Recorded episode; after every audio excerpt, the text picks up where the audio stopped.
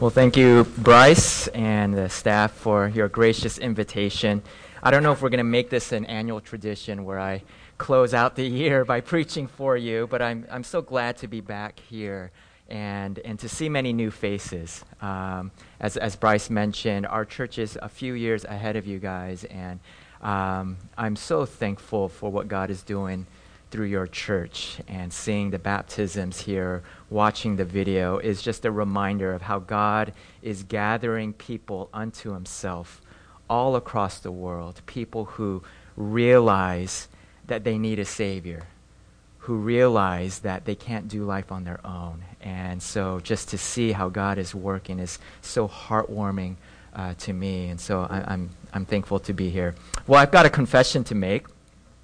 Back when I was in high school in the early 90s, uh, my musical taste was quite unique from the rest of my friends. Uh, while my friends would listen to Tupac and Biggie or uh, listen to Green Day or REM, uh, I would listen to love songs on the KOST. Uh, if you're not familiar, it's, you know, 70s, 80s, love music, Chicago, Peter Cetera. That's what I would listen to at night. And I, I know I may lose my man card by saying this out loud. I don't know if you record these or not. Uh, but I was, I was quite sappy back then. And not surprisingly, I also enjoy a good old romantic comedy. Just a couple months ago, my wife and I cozied up in bed and saw a rerun of You've Got Mail. Um, earlier, earlier this year on the airplane, I saw Slumdog Millionaire, another great love story. And so, what is it about these songs and these movies that are so endearing to us? Why are the most enduring stories tend to center on romantic love? I believe it's because these stories tap into a longing of our hearts a longing to find someone to love who will love us as much as we love them. There's this innate longing, yearning to find someone to love who loves us in return. I'll never forget when my daughter was three years old. She's 15 now. And we were walking through some five star hotel lobby. And her chubby little fingers were wrapped around mine, and we're walking down the lobby. And she just stopped, yanked at my arm, and looked up at me and said, Daddy, I want to get married here when I grow up. my breath, you know, gave way as this three-year-old was already planning her wedding. Well, if, you're, if you like romances, then you're going to love this episode of the Bible. It's, in my opinion, the most romantic passage found in all of Scripture. If you have your Bibles, turn with me to Genesis 29, or you can double tap, swipe, whatever version you prefer. Genesis 29, verses 1 through 20. The reading is a little lengthy, so you're going to have to bear with me, uh, but it's good for us to read it in its entirety. Genesis 29, 1 through 20. This is the reading of God's Word. Then Jacob went on his journey and came to the land of the people of the east. As he looked, he saw a well in the field, and behold, three flocks of sheep lying beside it. For out of that well the flocks were watered. The stone on the well's mouth was large, and when all the flocks were gathered there, the shepherds would roll the stone from the mouth of the well and water the sheep, and put the stone back in its place over the mouth of the well. Jacob said to them, My brothers, where do you come from? And they said, We are from Haran. He said to them, Do you know Laban, the son of Nahor? They said, We know him. He said to them, Is it well with him? They said, It is well, and see, Rachel, his daughter, is coming with the sheep. He said, Behold, it is still high day. It is not time for the livestock to be gathered together. Water the sheep and go pasture them. But they said, We cannot until all the flocks are gathered together and the stone is rolled from the mouth of the well. Then we water the sheep. While he was still speaking with them, Rachel came with her father's sheep, for she was a shepherdess. Now, as soon as Jacob saw Rachel, the daughter of Laban, his mother's brother, and the sheep of Laban, his mother's brother, Jacob came near and rolled the stone from the well's mouth and watered the flock of Laban, his mother's brother. Then Jacob kissed Rachel and wept aloud. And Jacob told Rachel that he was her father's kinsman and that he was Rebekah's son, and she ran and told her father. As soon as Laban heard the news about Jacob, his sister's son, he ran to meet him and embraced him and kissed him and brought him to his house. Jacob told Laban all these things, and Laban said to him, Surely you are my bone and my flesh. And he stayed with him a month. Then Laban said to Jacob, Because you are my kinsman, should you therefore serve me for nothing? Tell me, what shall your wages be? Now Laban had two daughters. The name of the older was Leah, and the name of the younger was Rachel. Leah's eyes were weak, but Rachel was beautiful in form and appearance. Jacob loved Rachel.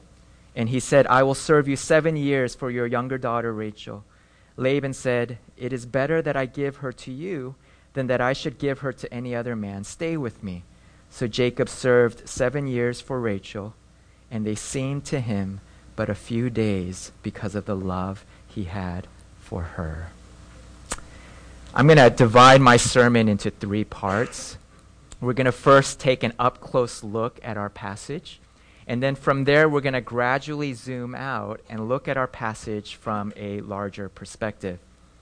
And so let's begin with a close up view of the passage since you're probably unfamiliar with what's going on here uh, we find Jacob at probably the lowest point of his life where he's hit rock bottom. Though Jacob grew up with a lot of wealth and the comforts of luxury, he now finds himself penniless, more than 500 miles away from home, with nothing but the shirt on his back. What happened? Well, his parents sent him away for two reasons. First, to escape the murderous wrath of his twin brother, whose blessing he stole. And second, his parents send him to Haran with the hopes that he might get married and find a wife. I don't know how long it took for him to travel 500 miles, but I think it's safe to assume that it's been many weeks since he slept in a bed and seen a friendly face. Well, in our passage, his fortunes turn. He comes across some shepherds who are waiting at a well. And so he asks them, Where are you guys from? And they say, Haran, which brings joy to his ears. That was the one city he was hoping to find. He then asks them, Do you know my uncle Laban? To which they say, Yes. And look, behold, his daughter Rachel is coming here with some sheep. At this point, you can cue the music in the background because Jacob is about to meet the love of his life. One look at Rachel, and he is smitten. Verse 17 tells us that Rachel was beautiful in form and appearance, which is another way of saying she had a beautiful face and a really nice body. Not only that, Rachel's also a shepherdess. She's not some stuck up, entitled princess who never lifts a finger. She's a hardworking girl who knows how to take care of herself and her family. She is the total package. Every man's dream girl. The blisters on his feet no longer bothered him. The sunburn on his face no longer stung. The 500 miles to get there, totally worth it. Without even thinking, Jacob demonstrates his brawn and chivalry, takes the large stone that covers the mouth of a well, and lifts it all by himself. He then proceeds to do two things. Verse 11 tells us that he kisses Rachel, which was customary back then. And then he does something not so customary. He begins to weep, probably tears of joy and relief. And so, to the young boys out here, uh, I recommend that you don't follow suit with Jacob. If you're trying to win someone's heart, you may not want as your first expression to kiss them and then to cry like a baby. It's not going to work. Rachel then brings Jacob home and introduces him to her father, Laban.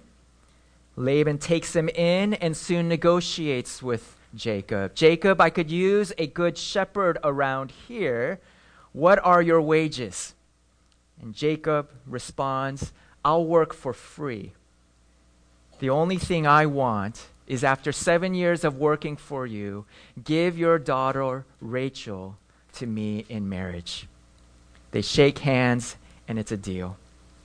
Uh, and then, in perhaps the most romantic verse of all the Bible, verse 20, it reads So Jacob served seven years for Rachel, and they seemed to him but a few days because of the love he had for her. When I shared this at my congregation, I saw many rib jabs, wives going like this, right? Look at Jacob. Seven years were like a few days, and you can't even take out the trash, right? So that's what we see when we take a close up look at Genesis 29. We have a biblical example of love at first sight. We have a match made in heaven. But is that all this story is good for? To show us that there's something like true love that actually exists. At this point, I want us to take a step back and zoom out a little and look at Genesis 29 in light of the rest of the book of Genesis. If you do, something's going to jump out at you. Because you see, Jacob's encounter with Rachel sounds strangely familiar. It looks a lot like Genesis 24. You see, back in Genesis 24, Jacob's grandfather, Abraham, sends out his most trusted servant on a quest what? To find a wife for his son Isaac. And so he sends out his most trusted servant and goes forth and says, Find a wife for my son Isaac, which is Jacob's dad. And so the servant travels far from home, and guess what? He finds himself at a well. And at this well, the servant prays, God, grant me success today. Help me to find a wife for Isaac. Let the one who offers me and my camels water be the one whom you've called to marry Isaac. Then a bunch of girls stop by the well, but only one, Rebecca, offers the servant and his camels water. Immediately the servant sees her as the one the one who answered his prayer. He inquires of her identity, and Rebecca tells him that she is the sister of Laban. Yes, the same Laban who's the father of Rachel.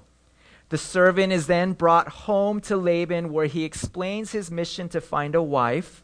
After some negotiations, Laban and Rebekah's father agree to the marriage proposal. As you can see, when you take a step back, you'll see two stories of love that mirror each other. Genesis 24 and 29 are very similar. Isaac finds his wife Rebekah, Jacob finds his wife Rachel.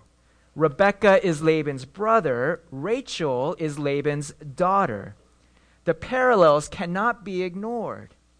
And I believe God set this up on purpose so that we might compare the two scenes together.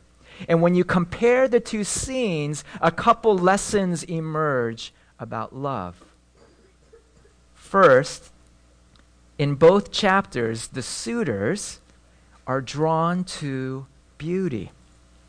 In Genesis 24, what makes Rebecca attractive is her inner beauty her character, her thoughtfulness, her generous spirit. None of the other girls offered this servant water. She alone did, and that's what catches the servant's eye.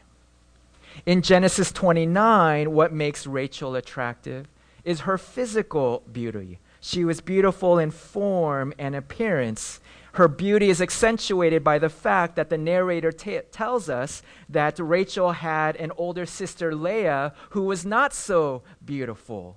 And so we're not surprised by the very next phrase, and Jacob loved Rachel. I'm reminded of a conversation I had with my son, who back then was, I think, around six years old, and we're at the dinner table, and it was just me and him. And I asked him, Seth, uh, what kind of girl do you want to marry? he kind of looked at me like, Why are you asking me this? Right? I'm only six years old. He's like, I don't know, Dad. I'm like, well, if you could list three characteristics of the type of girl you want to marry, what would they be? And so he thought to himself and he said, She has to be pretty. That's all. and I just started laughing. As you can see, guys haven't changed much over the centuries. And so both Genesis 24 and 29 reveal to us how we are attracted to beauty, external, internal beauty. But another lesson also emerges when you compare the two scenes together. In addition to the importance of beauty, you also see that a woman's hand in marriage must be earned. A great price must be paid. The greater the woman, the greater the price. In chapter 24, Abraham sends his servant out with an entourage of wealth. He goes out with 10 camels, gold rings, bracelets, coins, an extravagant show of wealth. Why? Because back then, a wedding was arranged only after a dowry was paid. Laban and his family wasn't going to give Rebekah away for free. A price had to be paid. And so, only after they negotiate, only after the servant offers up all the camels, the rings, the bracelets, the gold coins, do they then agree to the marriage. That's how it worked back then. In chapter 29, things are a little bit different, aren't they? Jacob is penniless, he doesn't have any wealth. But this explains why Jacob agrees to work for seven years his years of work served as his dowry for Rachel's hand in marriage. And according to research, seven years of wages was an exorbitant amount to the average dowry. Why? Because Rachel wasn't an ordinary type of girl, she was extraordinary in her beauty. Today, we may not offer dowries, but we have something similar, don't we? It's the engagement ring, right? Guys are expected to save up, what, three, six months of salary in order to show their fiance, show their girlfriend how committed they are to her. It's an expression of their deep love and commitment to their future brides. And so, in both passages, we see that what makes a woman attractive is her beauty, inner, outer beauty. In both passages, we see a great price being paid to secure her hand in marriage. Well, let's zoom out a little bit more. It sets us up for the third and final vantage point. When you zoom out, you'll discover that this love encounter at the well has yet another echo. If you have your Bibles, turn with me to John chapter 4, verses 5 through 6.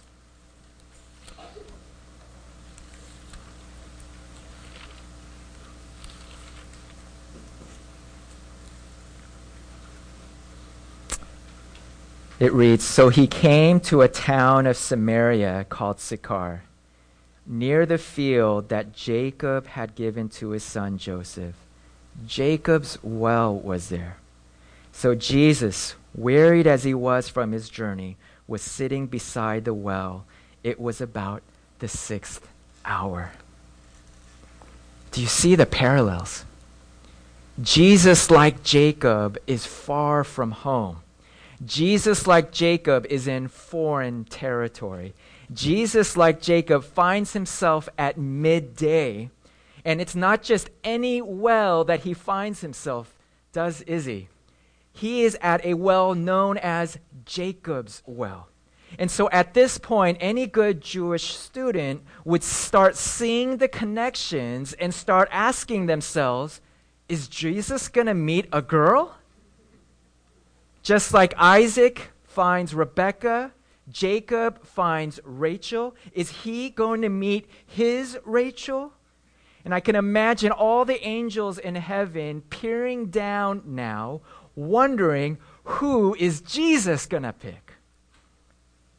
Because I think we could all agree that Jesus is the most eligible bachelor to ever walk this earth. He could choose and find anyone as his wife. Who will he give the final rose to?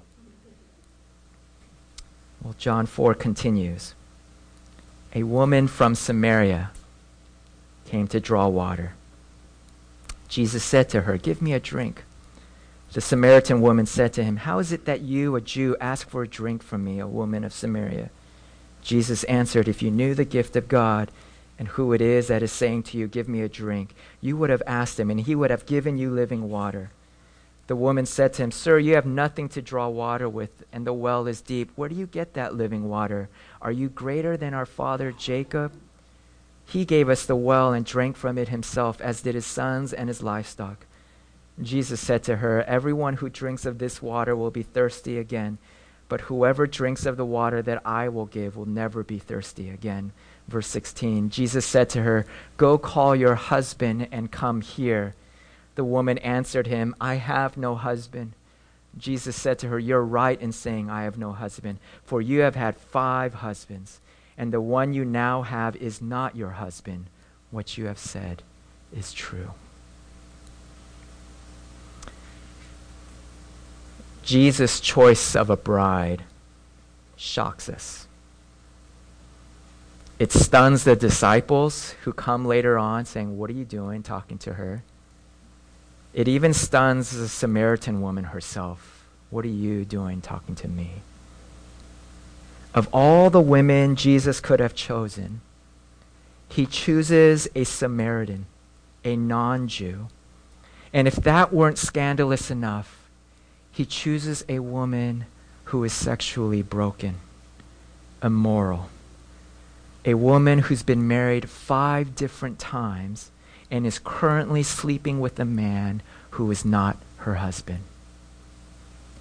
Parents, how would you react if your son or daughter came home with someone who's been married five times? We wouldn't even entertain the thought of allowing them to get married. Why? Because in our minds, we're thinking there must be something wrong for this person to be married five times.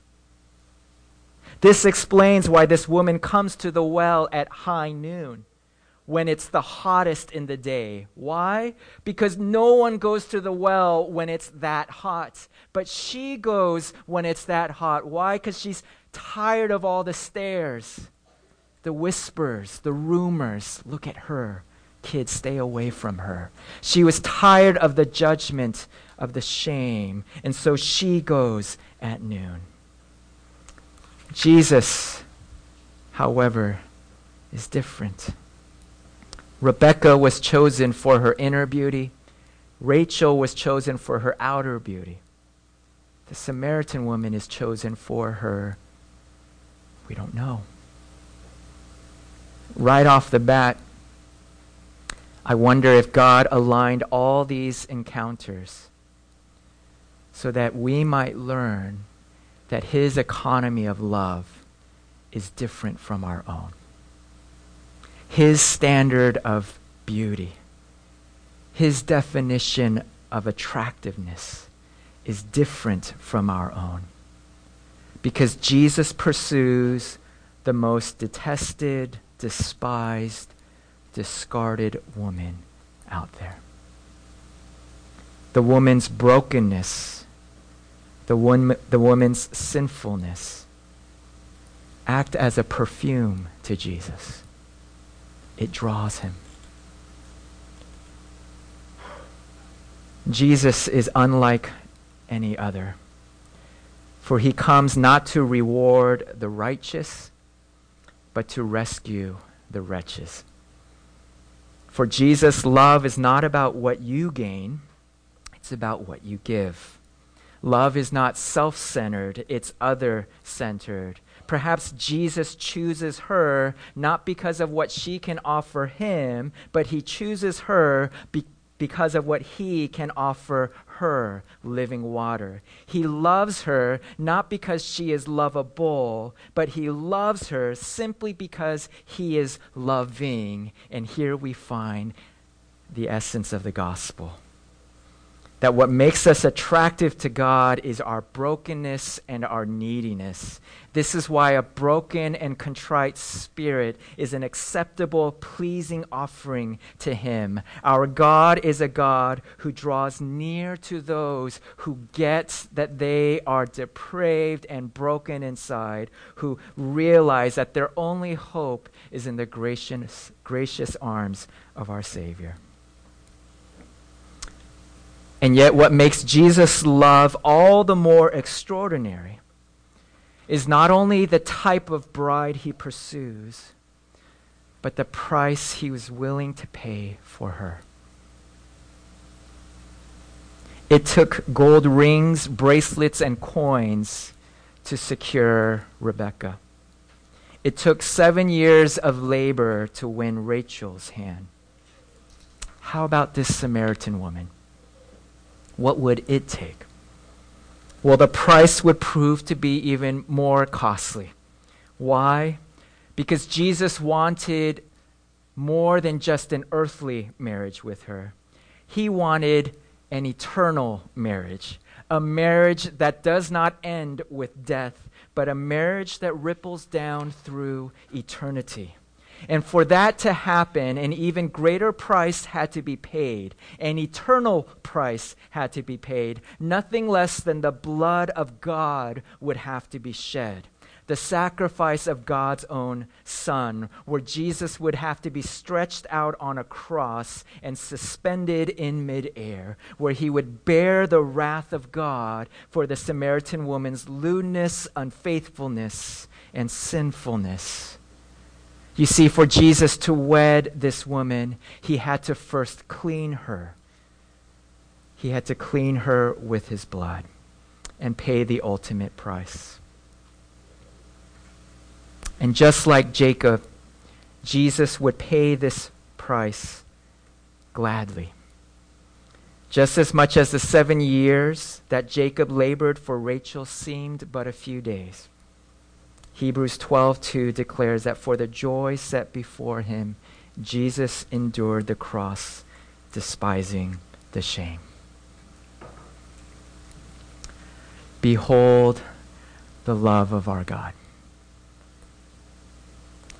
As you can see, the ultimate purpose of Genesis 29 is not to show us how great Jacob's love is for Rachel but the ultimate purpose is to show us how great God's love is for us.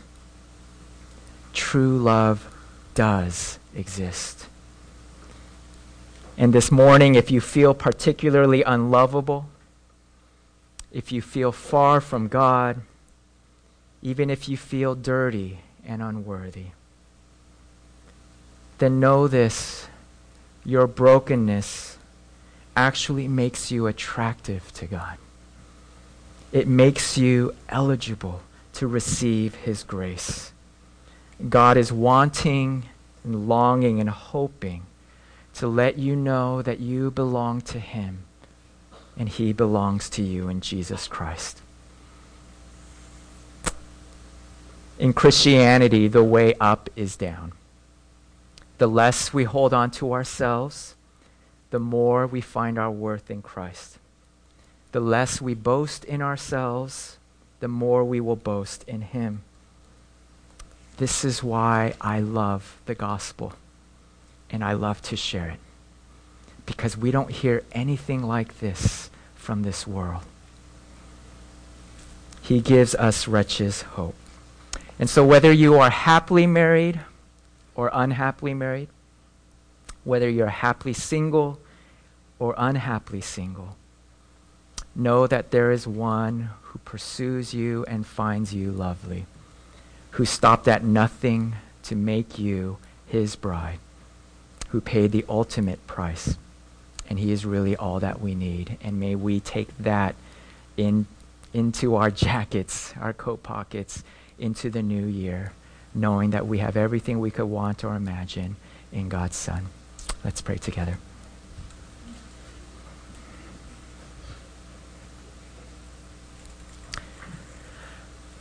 Father, little did we realize that that deep yearning and longing that we all have to love and be loved, that yearning has been satisfied at the cross of Jesus Christ. We have that and more in you. And we thank you, O lover of our souls, for coming down to this world to pursue us, to attain us, and lay your life down for us. We ask, O Lord, that instead of looking to this world, looking to people in this world, to give us only what you can satisfy, we would find our cups overflowing with you.